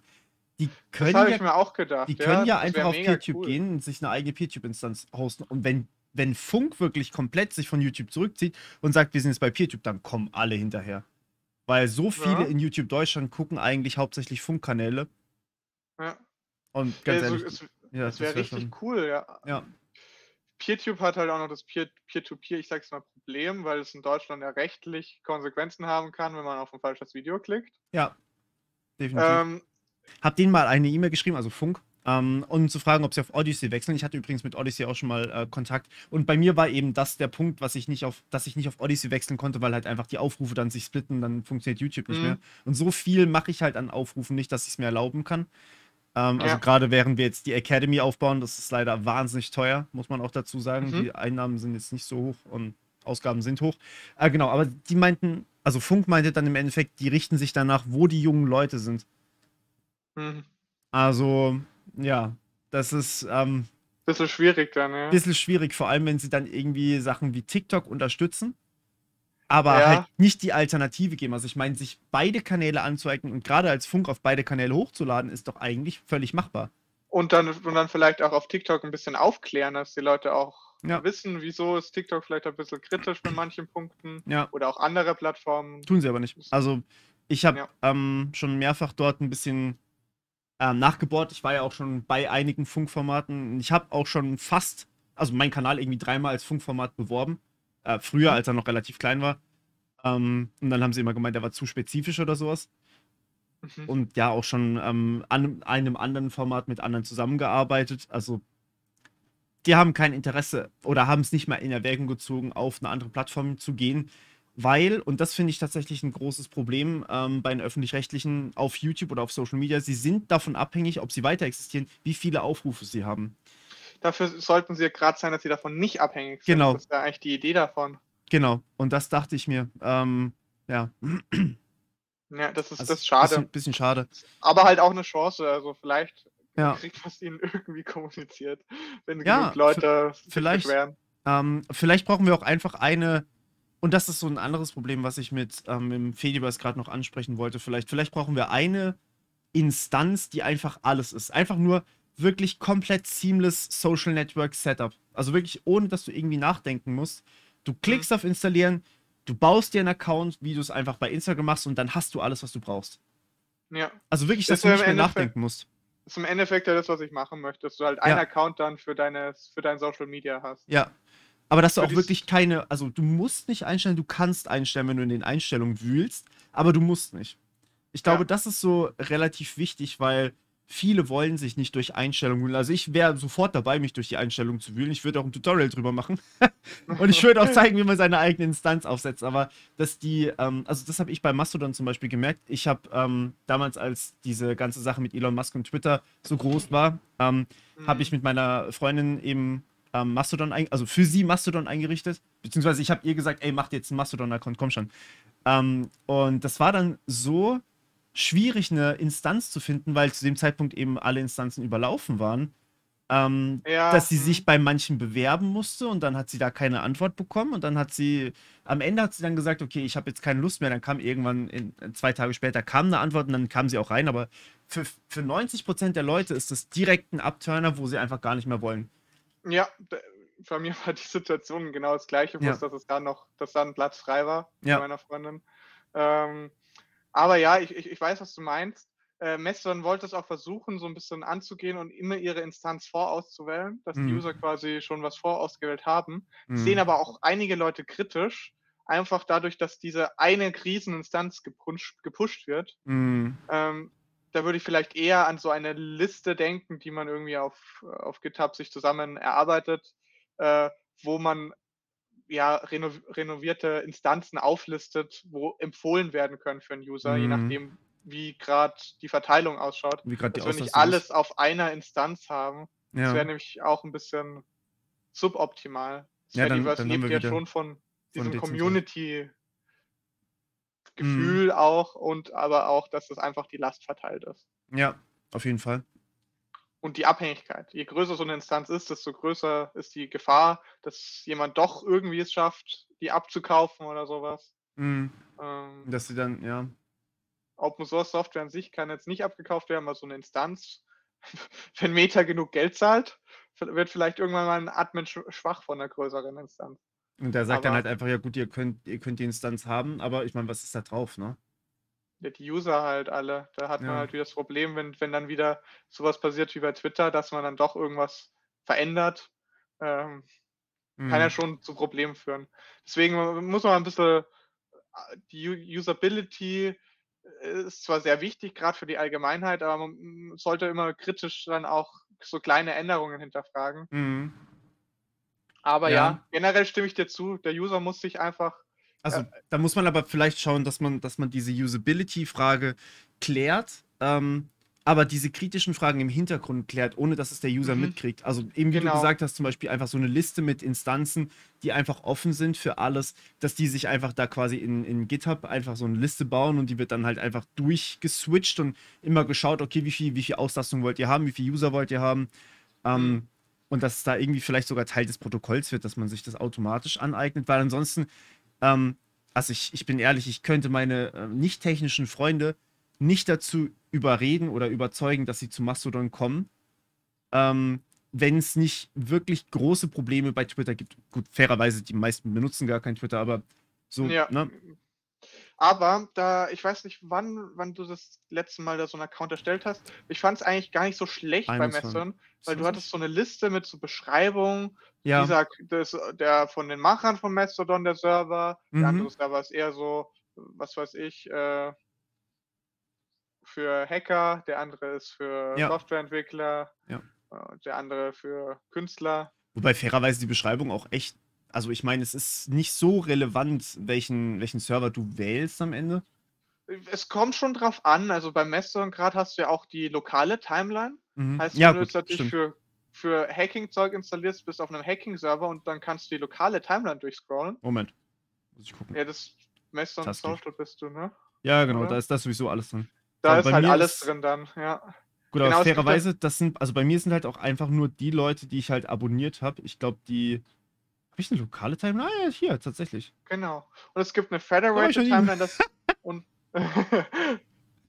ja, Ja. u und und da kann man halt dann so themenspezifisch allein durch die Instanzauswahl natürlich schon mal den Content so 'n bisschen filtern. Und Mhm. auch die Accounts, die ja der Server kennt, sind ja Mhm. die Accounts, wo die Leute von deinem Server mit interagieren. Äh, ein ActivityPub-Server kennt nicht alle Server out of the box. Ja. Du musst irgendeiner muss mal 'ne Do also 'nen Username mit Domain eingeben und dann kennt der Server halt den Server und 'n paar User davon, je nachdem, wie die Mhm. miteinander interagieren. Aber deswegen halt, je nachdem, was du für 'n Server wählst, hast du schon auch andere andere Accounts, die die die in der Suche gefunden werden und so weiter. Ja, stimmt schon. Also, es hat schon auch Einfluss. Ähm, Mhm. genau. Ich überlege die ganze Zeit, wie man das vielleicht so 'n bisschen, ähm, komplett einfach gestalten könnte. Aber ich glaube, da bräuchte man wirklich so was eben wie du baust, das einfach alles so kombiniert und in eins packt. Dann brauchst du Mhm. halt doch wieder so 'n so 'n Überserver, der halt wirklich alles, äh, irgendwie sich sich fetcht von allen möglichen Instanzen. Ähm, und das wird dann auch schon wieder ziemlich schwierig. Allein wenn du jetzt halt aber halt zum Beispiel du du holst dir aus so 'ner Liste irgendwie 10 Accounts, dann kann das auch der Client machen. Dann 10 10 10 Server kann der Client 'ne Anfrage schicken ans Node-Info-Protokoll Mhm. und dann kriegt er da zehnmal 'ne Response mit der Useranzahl. Und dann hätte Mhm. man schon zum Beispiel, wer wie groß ist und dann könnte man auf den kleinsten Server mal was draufhauen zum Beispiel. Oh. das Kleinzeit laufen zu lassen, finde ich irgendwie sweet. Das ist, glaube ich, gar nicht so schlecht, weil da haben wir jetzt, dann ist die Last besser verteilt. Also alles, was geht am Client, ist, äh, glaube ich, für, die, für das ganze Netzwerk eine, eine Entlastung. Wobei der Client dann halt relativ viele Anfragen stellen muss. Das ja, stimmt. Das, ähm, auf der anderen Seite sparst ja das eventuell, wenn du es am Server cachest. Ja. Ja. Das kann so und so sein. Aber ist eigentlich eine. Ja. Ich finde es eigentlich einen echt großen Vorteil von Mastodon, dass man eben nur die Leute sieht, denen man folgt oder was die Leute geteilt haben. Eben genau, mhm. also das ist auch der Grund gewesen, warum ich, ähm, warum ich persönlich Mastodon eben so viel gucke, weil ich halt dort wirklich meinen Feed sehe mhm. und nicht irgendwie einen Algorithmus, der denkt, dass es für mich jetzt interessant ist, obwohl es halt überhaupt nicht interessant ist. Und dann kriege ich am Ende nur Leute, die halt gut optimieren können auf den Algorithmus. Also ja, das ist, aber das ist super nervig. Glaubst du, dass es bei Twitter wirklich viele Leute gibt, die sagen, der Algorithmus ist cool? Weil ich glaube, gerade bei sowas wie Twitter möchten die meisten doch wirklich so eine normale Timeline haben, oder? Also bei so YouTube kann ich es noch nachvollziehen, dass man da Vorschläge haben möchte. Also, ja, nicht, bei also bei, bei, Twitter, ähm, ich habe aktuell einen Feed, der mich sehr gut informiert für Themen, die ich jetzt als potenzielle Videos identifiziere. Ähm, das ist ziemlich wertvoll für mich, muss ich sagen. Okay. Ähm, weil ich, also im Endeffekt, ich scroll dann da durch und ähm, also ich, ich sehe einfach dann, okay, hier ist ein neues Machine Learning Paper. So, da wäre ich niemals drauf gekommen von irgendeinem so Account, den ich noch nie gehört habe, der aber irgendwie einen blauen Haken hat, warum auch immer. Und die werden ja sowieso weiter oben gerankt in dem Algorithmus. Aber was ich übrigens eine Schweinerei finde, weil du dir so einfach Reichweite erkaufen kannst. Das ist komplett bescheuert. Mhm. Ähm, aber anderes Thema. Ähm, Im Endeffekt, man, man geht, oder ich gehe her und scroll wirklich durch meinen Feed durch Neues Machine Learning Paper, cool, speichern. Neues Machine Learning Paper, cool, speichern. Und dann lese ich mir die alle irgendwann so später mal durch. Äh, zumindest habe ich das vor. es sind ein paar viele. Ich weiß nicht, was momentan los ist. Wahnsinn. Seiten.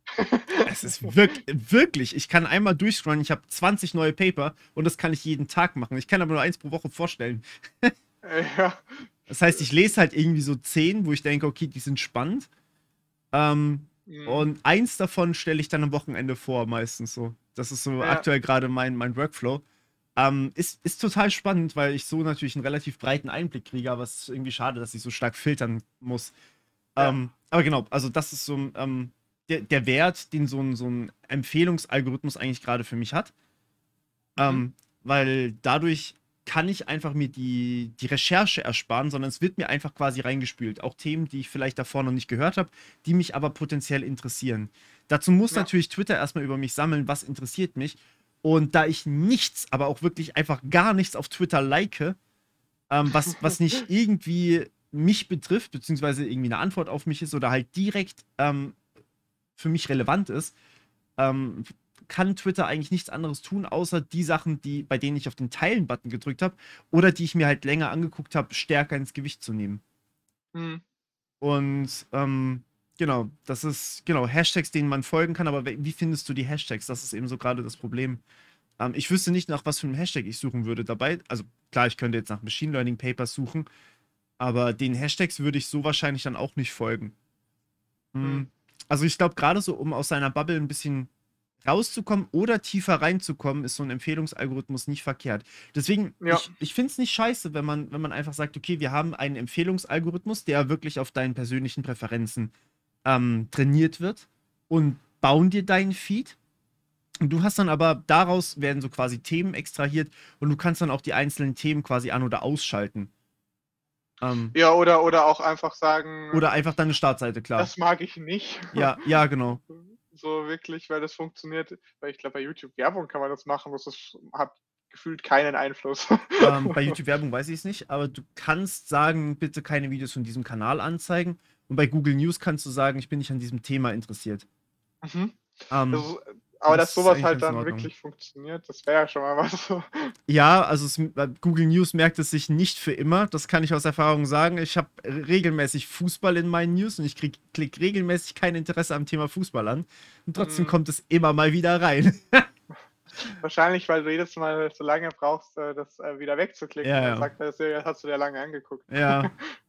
ja, möglich. Oder weil es einfach mir zuhört. Ich habe schon öfters gemerkt, dass manche Inhalte kommen, wenn man, wenn man drüber spricht. Das ist, mhm. äh, naja, ist aber ein anderes Thema. Ähm, weil ich glaube, dass es, ähm, Kleinzeit machen, dass ob man sowas Kleinzeit machen kann, also dass die globale Timeline auf Wunsch die Posts rankt und dann nur welche über x Punkten anzeigt. Dazu müsstest du die komplette Timeline, also wirklich alles, was es gibt an Social Media Content, müsstest du dann lokal bei dir haben. Und ähm, lokal bei dir analysieren. Das wäre ein unfassbares Datenvolumen, was du da aufbrauchen würdest dabei. Das kannst du, also das Kleinzeit zu machen, ist, glaube ich, so ineffizient, das willst du nicht. Ja. Ähm, das ist eben gerade so das Problem. Vor allem, ja, vor allem ist es wirklich sehr, sehr teuer dann auch. Also man, was man machen könnte, wäre vielleicht, dass man ähm, serverseitig Tags extrahiert von den einzelnen Posts. Also, dass ich quasi mhm. einen, einen Twitter-Post oder halt einen Mastodon-Post finde und vielleicht fünf Short-Videos oder sowas. Und dann mache ich darauf jeweils die Analysen. Und daraus extrahiere ich den Text und die wiederum gebe ich dann rein ähm, in, so eine, in so eine Suche. Oder halt in so ein. Also, die kannst du ja quasi alle downloaden und dann wird quasi für dich extrahiert, okay, welche, welche Sachen passen für mich am besten. Mhm. Ähm, aber dann kriegst du halt wahrscheinlich mehr als nur einen Post angezeigt als besten Post. Und das dann zu ranken nach Top 1, Top 2, Top 3 ist sehr, sehr schwer. Muss eine KI würfeln. Äh, ja, im Endeffekt ist es Würfel, ja. Oder du, sie geht einfach davon aus, dass du mehr als eins angezeigt bekommst und nimm einfach alle, die irgendwie für dich relevant sind, packen sie auf deine Timeline. Also sprich ja. einfach dann so eine, so eine Text-Timeline, die gehst du sowieso alle durch und dann hast du eine Short-Video-Timeline, die gehst du ja auch alle durch und bei, bei den langen Videos zeigen sie dir halt einfach Titel Thumbnail an und du kannst auswählen. Das mhm. wird ja bei YouTube auch so gemacht im Endeffekt. Also das könnte ich mir vorstellen, dass das funktionieren könnte. Das, da hätte ich auch ehrlich gesagt gar nicht so das Problem, wenn es auf der Serverseite gemacht werden würde. Ja, ich auch nicht. Weil, also Client-Seite ist natürlich angenehm, dafür hast ja. du Serverseite den Vorteil, dass es usability-technisch wieder angenehmer ist, weil ja. du auf, auf allen Fall. Geräten das, das dann äh, ja. denselben Stand hast. Und wenn du, wenn du irgendwie Angst hast um deine Privacy, weil halt ein Server deine Präferenzen kennt, kannst du immer noch deine eigene Instanz hosten.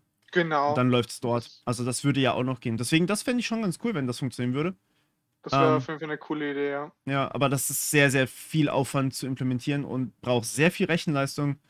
Und mhm du musst wirklich alles an Content erstmal zu dir rüberbringen. Also du kannst nicht dynamisch sagen, ich ziehe nur das von, von dem Server und ich ziehe nur das von dem Server. Du musst alles bei dir haben, um es auswerten das zu können. Das hast du aber sowieso. Also du hast ja? ja eh immer, ja, du hast, also das, was du hast, das hast du immer bei dir. Okay. Ansonsten, wenn ein User irgendwie noch was Spezielles möchte, dann musst du es dir nachziehen. Ja, aber du brauchst ja eigentlich den Content von allen Usern, unabhängig du davon, ja ob nie. Du hast nie alle User. Du ja. hast immer nur einen kleinen Teil. Du hast immer nur den Teil, mit der, der für, dein, für deine Leute relevant ist. Also wenn am anderen Ende vom Fediverse, wo, wo keine Connection zu dir ist, irgendwas rumliegt, dann weiß dein Server davon äh, nichts. Mhm. Und was da auch noch ein Problem sein könnte, es hindert ja auch nicht irgendeinen bösartigen, ich sage jetzt mal Hacker, der sich ganz viele Likes auf seinem Server gibt. Ich meine, der kann ja Code ausführen, wie er lustig ist. Mhm da bräuchte man dann wieder Moderatoren, die das äh, ver verlässlich blockieren. Mm. Oder, oder, was ich auch gerne hätte, ich hätte gerne auch so wieder so eine Liste, die öffentlich im Repository liegt, wo quasi Instanzen sind, die halt von der Community als schädlich gesehen werden, wo dann die, die, die Fidodo-Server im Default blockieren würden. Mm. Sowas ist, glaube ich, auch nicht schlecht, weil dann hat jeder schon mal ein gutes Set, dass nicht, nicht jeder dahergelaufene was weiß ich, äh, Krypto-Scam ja. äh, einfach auf die Instanzen kommen. Ja. Aber da muss man aufpassen, weil das halt, wir haben jetzt halt keinen, wir können nicht dem, den Daten vertrauen. Also wenn es jemand sagt, der hat so und so viele Likes. Das ist halt, ja. ist halt nur eine Zahl, ne? Ja, die kann er schicken mir, was er will. Aha. Und das Problem ist, dass genau das für die äh, Creator super relevant ist. Sprich, ja wenn ich jetzt als Creator, sagen wir mal, dir schicke, ey, ich habe 50.000 Views. Ja. Und, ähm, keine Ahnung, 10.000 Likes oder sowas. Und es wird überall so angezeigt, aber ich habe halt nur eigentlich eine eigene Instanz und in Wahrheit haben es halt fünf Leute gesehen. Dann mhm. ist das halt eigentlich für Werbetreibende 50.000 Aufrufe ist wahnsinnig wertvoll für Werbetreibende.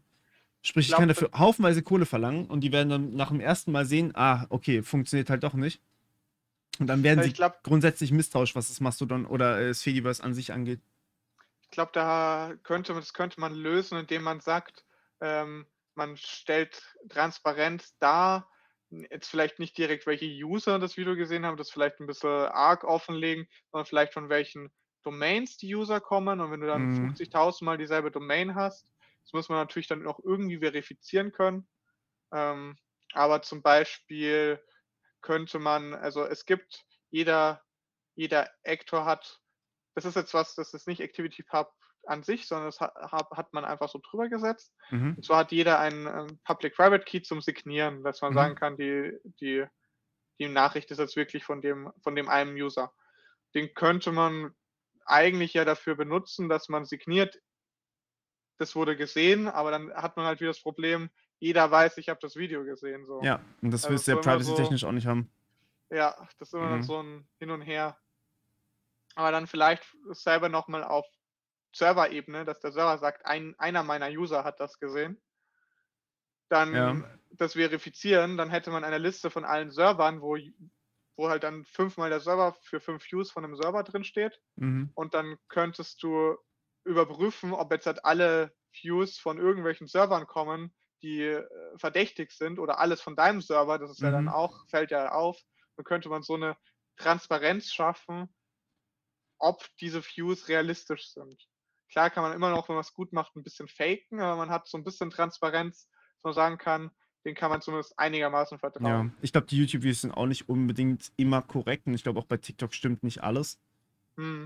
Mm, Also zumindest ist es mal manchmal ganz weird, dass plötzlich Views einfach verschwinden.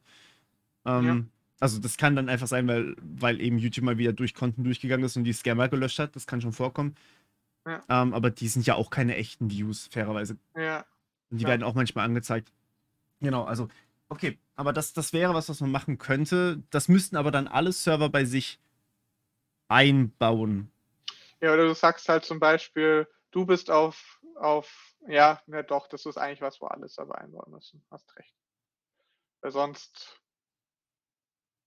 sonst wird es schwieriger. Und dann kannst du schon wieder nicht mehr richtig den, ähm, den Activity-Feed von anderen Instanzen oder von anderen ähm, Softwares benutzen. Also ich meine, wenn du jetzt dann, sagen wir mal, in Benutzen schon, aber, aber halt nicht, ja, du siehst dann halt die Ja. Likes und sowas nicht. Also ähm, du kannst Das dann zum auch, Beispiel glaub nicht ich- mehr hergehen, was glaub Mastodon ich- macht und so, ja. Das ist, glaube ich, bei Mastodon tatsächlich auch der Fall. Ich glaube, Mastodon zeigt nur Likes und äh, Likes und bei Shares bin ich mir nicht sicher, aber ich glaube, Likes zeigt es ja nur von der lokalen Instanz an. Ah, echt? Ich glaube schon. Ah, Und dann kannst du auf Original, äh, Original-Post klicken und er zeigt dann alle an. Aber die, die Posts, wo, also wenn du einen Post siehst, der nicht von deiner Instanz ist, dann siehst du dann normalerweise, glaube ich, nicht alle Likes. Mm, bei den Favorites tatsächlich, also ich habe hier einen von meiner Instanz, einer von Digital Courage, einer von Tröd Café und einer von Mastodon World. Also jetzt bei einem Post, den ich einfach gerade rausgesucht habe. Mhm. Mm. Naja, nee, das werden schon alle angezeigt. Werden alle angezeigt? Vielleicht macht es auch Tusky so, dass es einfach alle anzeigt. Das ist Kann ja auch sein, dass das, also ich, ich habe das in der normalen Messe dann Oberfläche gesehen. Kann sein, dass das der Client nochmal anders macht. Ja. Ich, ich, ich, ich dachte, es zu beobachtet zu haben. Vielleicht ist es inzwischen auch anders. Mm. Ja, ich weiß es nicht genau. Mhm. Okay. Ja, also es gibt auf jeden Fall noch einiges, was man machen könnte, wozu man aber irgendwie auch alle Server verdonnern müsste. Das heißt, das wird Das man auf jeden ist- Fall nicht machen können. Das ist natürlich immer ähm, so ein bisschen. Man kann mit gutem Beispiel vorangehen, sagen, das wäre sinnvoll, bei anderen Mhm. Servern anklopfen, Issues aufmachen. Ja, das heißt, recht. vielleicht wäre es dann auch tatsächlich irgendwie sinnvoll, das eher auf so einer Affiliate-Basis dann zu bewerben. Ähm, bei, bei äh, Plattformen wie Mastodon oder sowas. Also wenn ich jetzt als Creator da irgendwie äh, Sponsoren hätte, würde ich es Mhm. wahrscheinlich eher auf einer Affiliate-Basis bewerben. Ähm, sprich, ich krieg nicht pro View, weil die Views kann ich nicht verifizieren, sondern ich krieg eher pro Klick auf den Link. Das ist natürlich auch dann einfach was, wo man einfach eine andere Art Werbung zu machen, das Ja. wäre einfach sich auf eine andere Art von Plattform sich einstellen. Ist natürlich Ja. dann auch eine Lösung. Auf der anderen weniger. Seite, ähm, auf den Link klicken, da muss ich immer meinen eigenen Link nehmen, weil ich kann nicht verifizieren, wie viele Leute wirklich auf den Link klicken. Also wenn mir jetzt irgendwie jemand einen Link schickt, also ich meine, wenn ich, sagen wir mal, ich bewerbe, keine Ahnung, Mastodon. Ähm, dann kann ich nicht verifizieren, wie viele Leute wirklich auf den Link klicken, wenn die mir einfach einen Link geben. Sprich, ich muss Ja. nochmal so einen URL-Shortener oder sowas benutzen. Was man aber theoretischer machen kann, das geht ja. Ja, oder man vielleicht bietet, also OL-Shortener haben ja auch dann wieder diese Privacy-Issues, viele. Ja, je Äh, nachdem, wird es wahrscheinlich auch welche geben, die es nicht haben. Bestimmt, bestimmt. Oder man bietet halt gleich in der Instanz sowas an, wenn es für die Creator wirklich sinnvoll ist. Dann musst du Oder- aber der Instanz auch wieder vertrauen. Ja, Oder beide müssen der Instanz vertrauen. Also sowohl ähm, der, der Werbetreibende als auch der Creator. Sprich, du brauchst eigentlich Ja, eine den- vertrauenswürdige Instanz. Ja. Und für den Werbetreibenden, ja gut, der kann auf YouTube deine Views sehen, ne? Und Ja. deine Abonnenten. Ja, und YouTube ist ja trustworthy, was das angeht. Richtig. Das ist, das ist auf jeden Fall, das ist auf jeden Fall für die Werbe, Werbung generell ist das eine Herausforderung. Das ist Ja. auch immer das, wo man merkt. Eben, und darüber kommen ja aber nur die, die Creator kommen ja nur auf die Plattform, wenn sie halt auch weiterhin ihren Lebensunterhalt Mhm. bestreiten können. Aber die willst du ja gerade auf der Plattform dann am Ende schon haben. Hm, Ähm, weil, ja, also ich meine, sind wir mal ehrlich, ich glaube, die meisten Creator würden von ihrer Plattform weggehen, wenn sie woanders halt einfach mehr Aufrufe, beziehungsweise ähm, auch nicht diese Auflagen hätten, wie sie es jetzt zum Beispiel von YouTube haben. Das ist natürlich auch äh, wirklich richtig gut, dass du halt einfach das, was legal ist, kannst du machen. So. Ja, Und du, du musst, also wenn, ist natürlich auch immer die Sache mit den Werbepartnern, aber wenn deine Werbepartner sehr tolerant sind, dann kannst du auch alles, was legal ist, zeigen. So. ja. Ja. Und ja, und dann, dann kann ich da halt auch fluchen oder sowas. Also ich meine, das ist ja bei vielen, äh, bei vielen größeren Creatoren sieht man das auch. Die schneiden dann irgendwie einzelne Begriffe raus, gerade wenn es um Triggerwörter geht oder sowas. Ja. Oder- weil die oder halt wenn's- einfach dann sonst demonetarisiert werden. Und wenn man demonetarisiert wird auf YouTube, ähm, also es geht ja nicht um die Werbung an sich. Wie gesagt, die Werbeeinnahmen sind meistens vernachlässigbar, aber es geht um die Reichweite. Und das Video wird halt, Mhm. sobald es demonetarisiert wird, wird es eine Reichweite eiskalt beschränkt. Äh, Ich, ich habe auch schon ganz oft gehört, das kann ich jetzt nicht zeigen, Ja. weil YouTube oder Ja, bei Twitch ja, ist glaube ich, noch mehr sogar. Äh, es kommt ich auf an, was für. Begriffe. Also ja, bei Twitch Mhm. gibt es ein paar andere Begriffe, die schwierig sind. Da kenne ich mich gar nicht so gut aus, ehrlich gesagt. Ja, Aber ja, also es ist auf jeden Fall super nervig. Ähm, aber grundsätzlich was, was man dadurch eigentlich auch in den Griff kriegen könnte. Weil man halt Ja, nicht Fall. mehr auf die Werbung an sich angewiesen ist, sondern nur noch, dass der Sponsor halt dann am Ende glücklich ist. Genau, und wenn du dann toleranten, tolerante Werbepartner hast, dann. dann Denen ist es egal, ob ich, ob ich, ähm, also wenn ich über ein Thema berichten darf und die darauf Werbung schalten wollen, dann ist das ja völlig egal. Ja, eben, ja. Ja. Wenn, wenn, wenn die damit einverstanden sind. Ja. Ja, aber also generell kann man ja sagen, wir, man hat jetzt dadurch viele Freiheiten, Mhm. Aber man hat dadurch auch jetzt einfach neue Probleme, die man davor nicht hatte, weil wir keine zentrale Stelle mehr haben, wo man sagen Mhm. kann, die ist vertrauenswürdig. Ja. Und viele Probleme kann man wahrscheinlich beheben, aber ich gehe nicht davon aus, dass man alle, alle hundertprozentig lösen kann, sondern dass man eher Kompromisse bei manchen Themen finden muss. Mhm. Aber dafür hat man halt den riesen Vorteil, dass wir nicht mehr abhängig sind von so riesen Plattformen und auf die Willkür teilweise von Ja. diesen Plattformen. Und von dem YouTube-Algorithmus, die Willkür ist furchtbar, ich sag's euch. Das ist. Also es kann wirklich, äh, bei manchen Creators macht es auch wirklich Angstzustände. Das muss man einfach ganz arg sagen. Ähm, Ja. Weil wenn du dann, also einen Tag bist du da und kannst irgendwie 30.000, 50.000 Leute erreichen, am nächsten Tag hast du halt noch 10.000. Ein Drittel weniger Einnahmen kann halt schon mal bedeuten, dass du einen Monat lang eigentlich Hartz IV bräuchtest, aber du kriegst es halt nicht, weil du bist ja immer noch selbstständig. Mhm. Also, das ist halt nicht geil. Ähm, und wenn du dann irgendwie so eine Art, ähm, ja, du hast halt deinen Feed wieder. Also, ich meine, früher war es halt so, wenn du bei YouTube Abonnenten hattest, dann hattest du auch Aufrufe. Das kann Mhm. dadurch halt eigentlich wiederkommen. Und wenn dich halt jemand nicht mehr sehen will, dann deabonniert er halt. So, dann, dadurch Ja. hast du halt wieder eine, eine Verknüpfung zwischen Abos und Aufrufen. Zumindest ein bisschen mehr. Für andere Leute gibt es einen personalisierten Feed. Was, man, was ich mir auch gut vorstellen kann, mit was vielleicht viele Leute leben könnten, wenn man seine Abo-Box filtern könnte. Und zwar mit viel Features, mit, mit schönen, mit Hab ich schönen schon mal gemacht. Habe ich vorgeschlagen über, ähm, also du kannst ja über YouTube-App einfach Feedback geben. Ich habe denen gesagt, Mhm. bitte gebt mir die Möglichkeit, in meiner Abo-Box Shorts rauszuwerfen oder zumindest nach Content zu filtern. Ich will keine Live-Inhalte sehen, ich will da keine Short-Inhalte sehen. Bitte, Ja. wo ist das? So, da haben sie gemeint, ah, das ist eine gute Idee, machen wir vielleicht irgendwann mal. Hm. Im Fernsehen ist immer noch nicht da. Ähm, Dann haben sie, habe ich vorgeschlagen, wie wäre es mit Ordnern, dass ich einfach meine Abos in Ordner sortieren kann, damit ich einfach sagen kann, okay, die habe ich für, für mein berufliches Ding abonniert, die habe ich für privat abonniert und das sind Sachen, die will ich halt zusammen mit meiner Partnerin gucken. So. Mhm. Oder ähm, thematisch ähm, geordnet, ja, dass ich quasi einfach sagen kann, Ordner hierfür, Ordner hierfür. Bis heute nicht da. Dann, dass man Tags filtern kann, bis heute nicht da. So, das sind alles Features, die habe ich schon vor Urzeiten YouTube vorgeschlagen. Mach doch mal bitte was.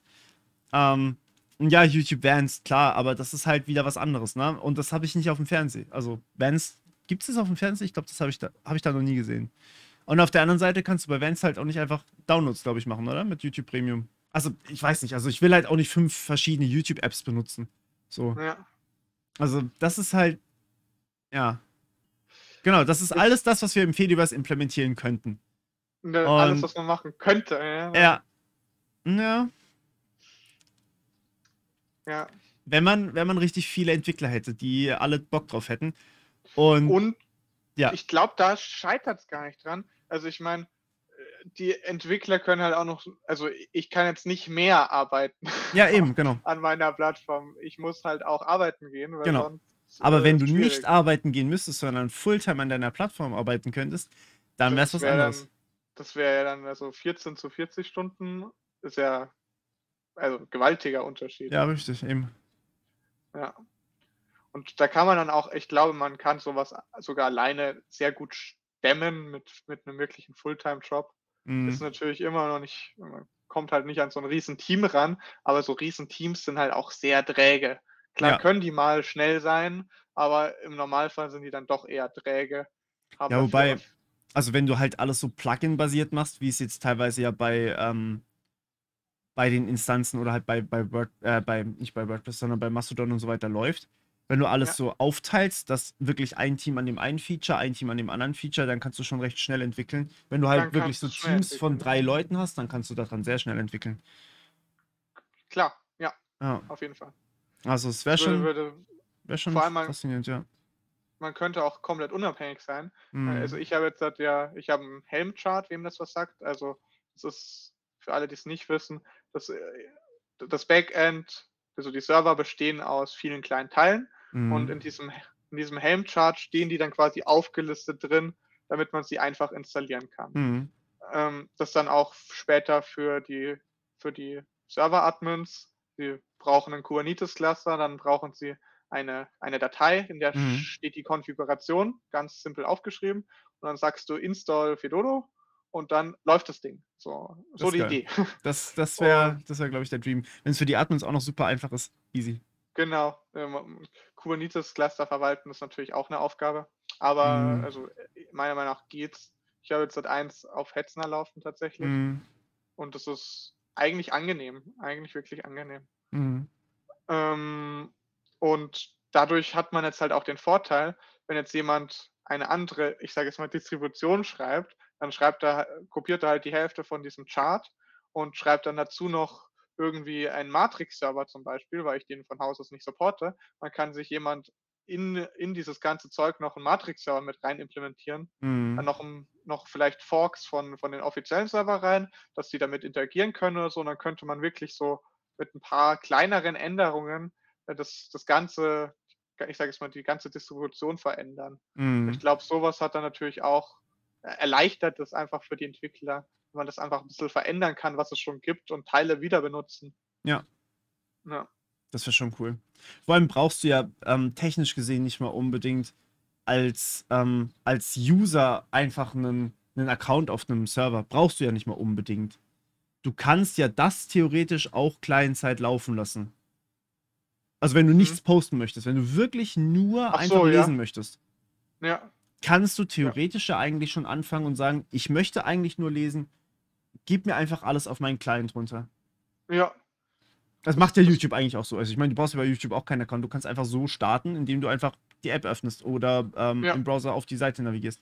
Also, Fediverse ist ein großes Thema. Ich glaube, ich muss dazu mal ein dediziertes Video machen. Ähm, da kann man, glaube ich, auch genauso viel drüber sagen wie mittlerweile über Stable Diffusion fast schon.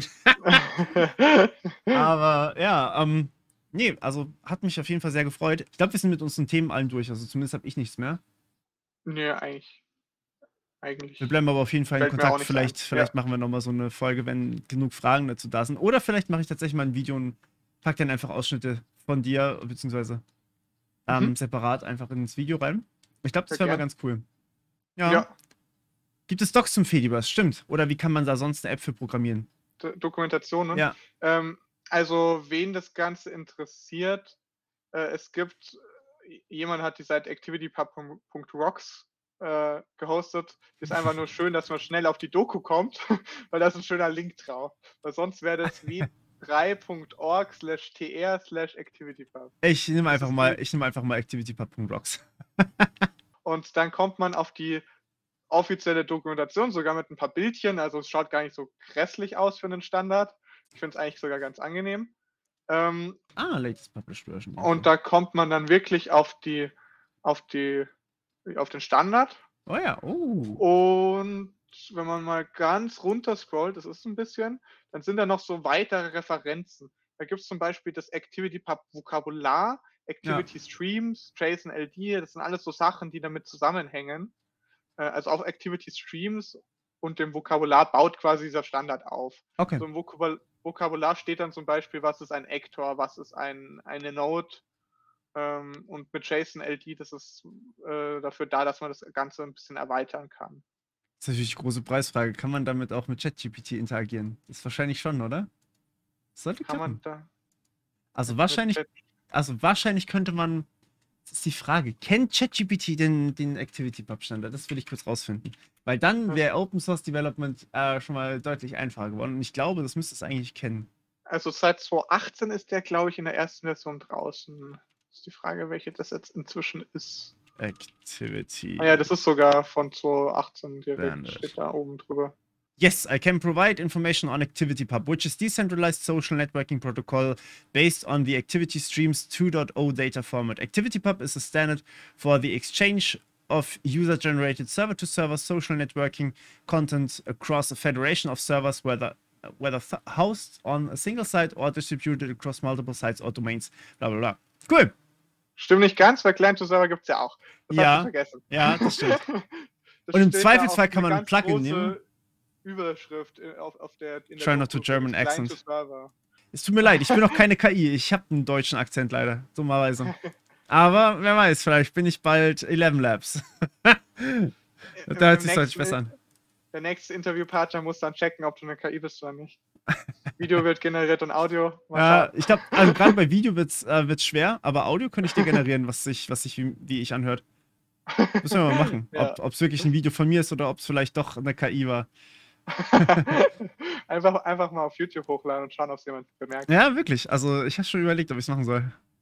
Ich, also wenn ich, wenn ich multisprachliche Audios krieg, äh, dann auf jeden Fall. Das ist so ein, Mhm. so ein Ding, da warte ich schon sehr lange drauf. Ich habe jetzt gerade heute Morgen nochmal mich beworben bei YouTube, damit ich endlich mehrsprachige Videos hochladen kann, damit ich auch deutsche und englische Stimme eben drauf machen kann. Aber Mhm. ja. Nee, cool. cool. Ähm, wird es Tutorials von mir dazu geben? Ich weiß es noch nicht, ehrlich gesagt. Ich ähm, muss erstmal selber gucken. Vielleicht machen wir auch mal ein Projekt oder so. So ein Projekt-Tutorial könnte ich mir vorstellen. Webentwicklungstutorial, wo wir selber mal vielleicht sowas entwickeln. Ähm, so ein Mini-Teil, was dann vielleicht von der Community auch weiterentwickelt wird oder so. Wäre ganz cool. Ganz interessant ist dabei wahrscheinlich, dass äh, der auf dem Mastodon-Blog, wenn man irgendwo ein bisschen tiefer gräbt, Mhm. gibt es, gibt es äh, kleine Blog-Tutorials, also so Oh. Text-Tutorials, ganz klein. Wenn man Mhm. einen ganz basic Activity Pub Server macht, dass man halt mal auf einem anderen Server deine Nachricht sieht. So, so Das ganz ist cool. basic. Ja. Ähm, also, das ist zum Anfang und dann in einem Video natürlich nochmal viel cooler. Ja. Äh, das, ist, das ist auch irgendwie in, ich glaube, ich glaube Ruby oder so. Oder ein bisschen komisch, so halb, so halb über die Command-Line dann. Also, Oh. also nicht, nicht alles programmiert, sondern einfach mal so gezeigt, wie es gehen würde. Es gibt das doch sicher auch eine Python-Lit dafür, oder? Was gibt's da? Das ist sicher eine Python-Bibliothek. Ich weiß es nicht. Äh, ich habe Activity Hub. Muss es doch geben. Es gibt für alles was. Hier. Ähm, ja, ja, es gibt eine Activity Pub. So, a General Python Activity Pub Library. Easy. Ja. Python install. Oh, das ist sogar bei Git nur. Ah, nee, es gibt es auch bei, ja, latest package version. Äh, ist auch bei pip. Und dann Redis und dann PyMongo. oder SQL Alchemy. Und dann haben wir es schon. Ja. Ja. Ja, und dann gibt es hier eine Liste von, ja, easy. Das ist halt, das, das mag ich halt. Bei so Open Source Sachen hast du immer direkt eine funktionierende API damit und nicht so ein, so ein Murks wie bei Instagram oder so. Da- Das ist furchtbar. Das ist echt Ja. traurig. Genau. Streitfragen, SQL oder SQL? SQL. Das würde ich aber auch sagen. Da steht doch nicht SQL. SQL schreibt man ganz anders. Ich würde sagen NoSQL, oder? Ja. Nee, warte. MySQL. Ja, naja. Gut, also ich danke dir auf jeden Fall, dass du da warst. Ähm, Ja, sehr gern. hat mich sehr gefreut. Wir bleiben auf jeden Fall in Kontakt. Ja. Und ja, bis zum nächsten Mal. Dankeschön. Ciao, ciao. Ciao.